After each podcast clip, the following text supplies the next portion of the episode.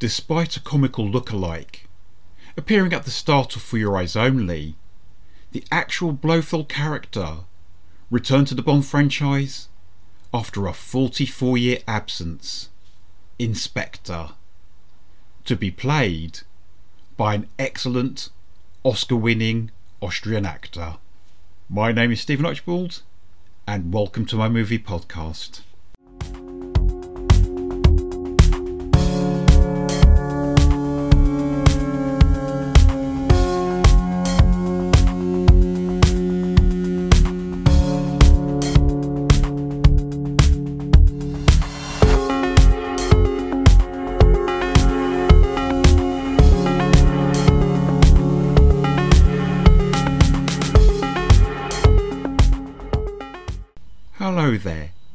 I bid you a warm welcome to. They Came From Within Cult Movie Reviews. The Ghost in You Spectre 2015 Daniel Craig didn't expect to continue playing Bond after the momentous Skyfall, but it's great that he made two more films. Therefore, having the opportunity to fully complete the story arc of his tenure as 007. This movie, once again directed by Sam Mendes, kicks off in Mexico at a typically colourful Day of the Dead celebration. Bond prevents an assassin called Marco Sciarra from killing countless people with a bomb. The only clue on Marco's corpse is a ring which carries an unusual octopus pattern. The previous M, now deceased, had left Bond recorded instructions to pursue whoever's behind the hiring of Sciarra. In order to carry out his late boss's wishes, 007 is forced to go rogue again. However, this time he'd be aided by Eve Moneypenny and Q.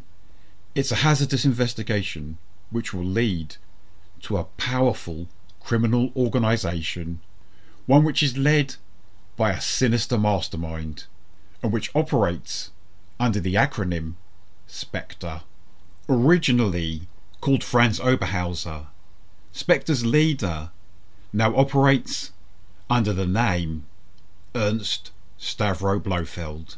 He's portrayed here by the exceptional Austrian actor Christoph Waltz.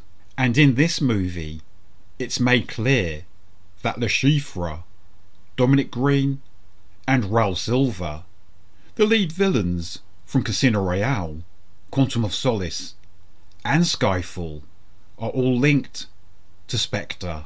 Further still, we learn that Blofeld has bared a personal grudge against Bond for years. And in a further twist, 007 will fall for the beautiful daughter of the villainous Mr. White, the psychiatrist Madeleine Swann. The stunning French actress Léa Seydoux was 29 when she played the part, turning 30 days before filming ceased. It's hard to believe that Léa made a hash of her first audition for the part of Dr. Swann. She drank some alcohol beforehand and fluffed her lines. Thankfully, her request to try again another day was accepted. Before Christoph Waltz got the part of Blofeld, it was offered to the great British actor Gary Oldman. Gary passed on the role. He did not fancy the globe-trotting six-month schedule.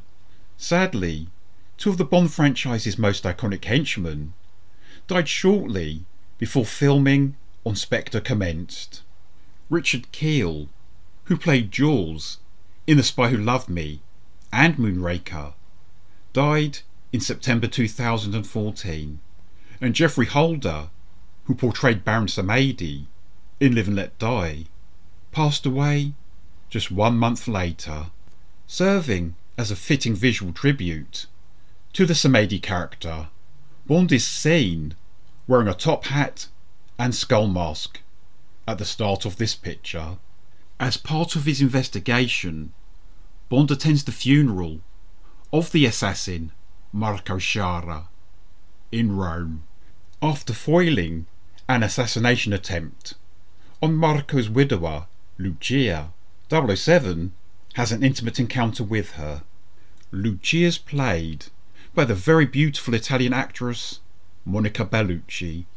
Monica was 50 at the time, making her the oldest actress to play a Bond woman. How times have changed for the better.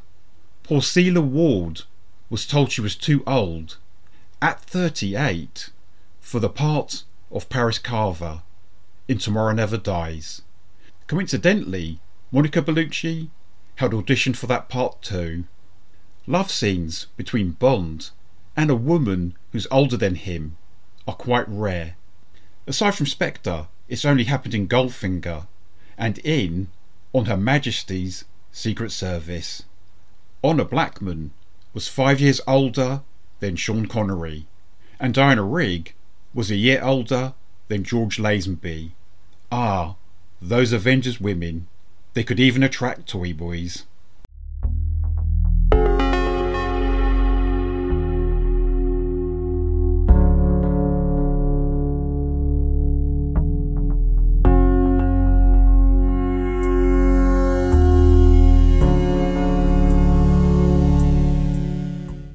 Seydoux was in Inglourious Basterds with Christoph Waltz.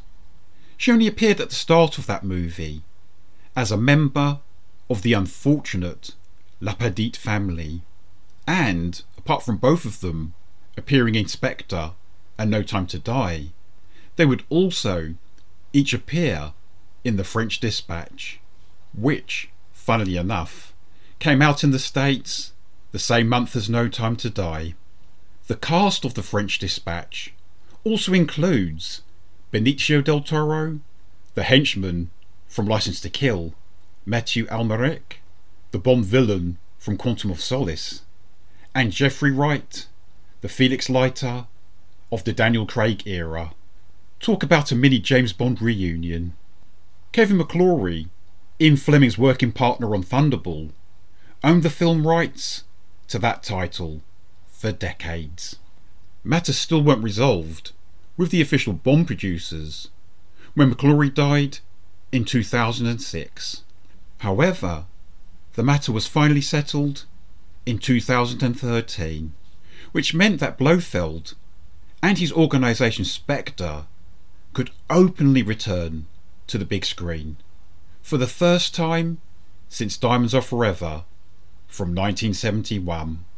Of course, the only time we'd see Blofeld on screen prior to 2015 was in the unofficial Bond film Never Say Never Again from 1983, being played by the wonderful Swedish actor Max von Sydow. The fine British indie group Radiohead recorded a theme tune for this picture, but it was deemed to be too dark. The popular British soul singer Sam Smith was chosen to record it instead. The song entitled Writing's on the Wall, was co written by Smith and the record producer Jimmy Napes. As with Madonna's Die Another Day, fans and critics were deeply divided by the song. Even so, it became the first Bond theme tune to make it to number one on the UK singles chart, and it won both an Oscar and a Grammy for Best Original Song. Also worth noting is the fact that Smith was the first solo male artist to perform a Bond theme song in 50 years, the last one being Tom Jones with Thunderball. It's good to know that Ralph Fiennes' M, Ben Whishaw's Q, and Rory Kinnear's Bill Tanner, M's Chief of Staff, are all present and correct in Spectre. Incidentally, all three of these great actors have played Shakespeare's Hamlet on stage.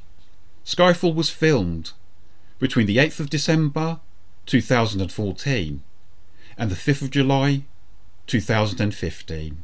It went on general release in the UK on the 26th of October 2015 and in the US on the 6th of November that year. Its budget was estimated between 245 and $300 million, and the film made $880.7 million at the box office.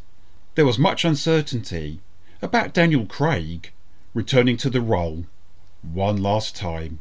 It was confirmed that he would do so online on the 11th of July 2017. However, largely due to a horrifying pandemic, we would not see his farewell as Bond until six years after the release of Spectre. But Craig's exit would prove to be nothing short of remarkable. I'm Stephen Archibald, and thank you for listening to my podcast. They came from within Cult Movie Reviews. All of my episodes are available from most podcast hosts. I appreciate you listening. Take care, and bye bye for now.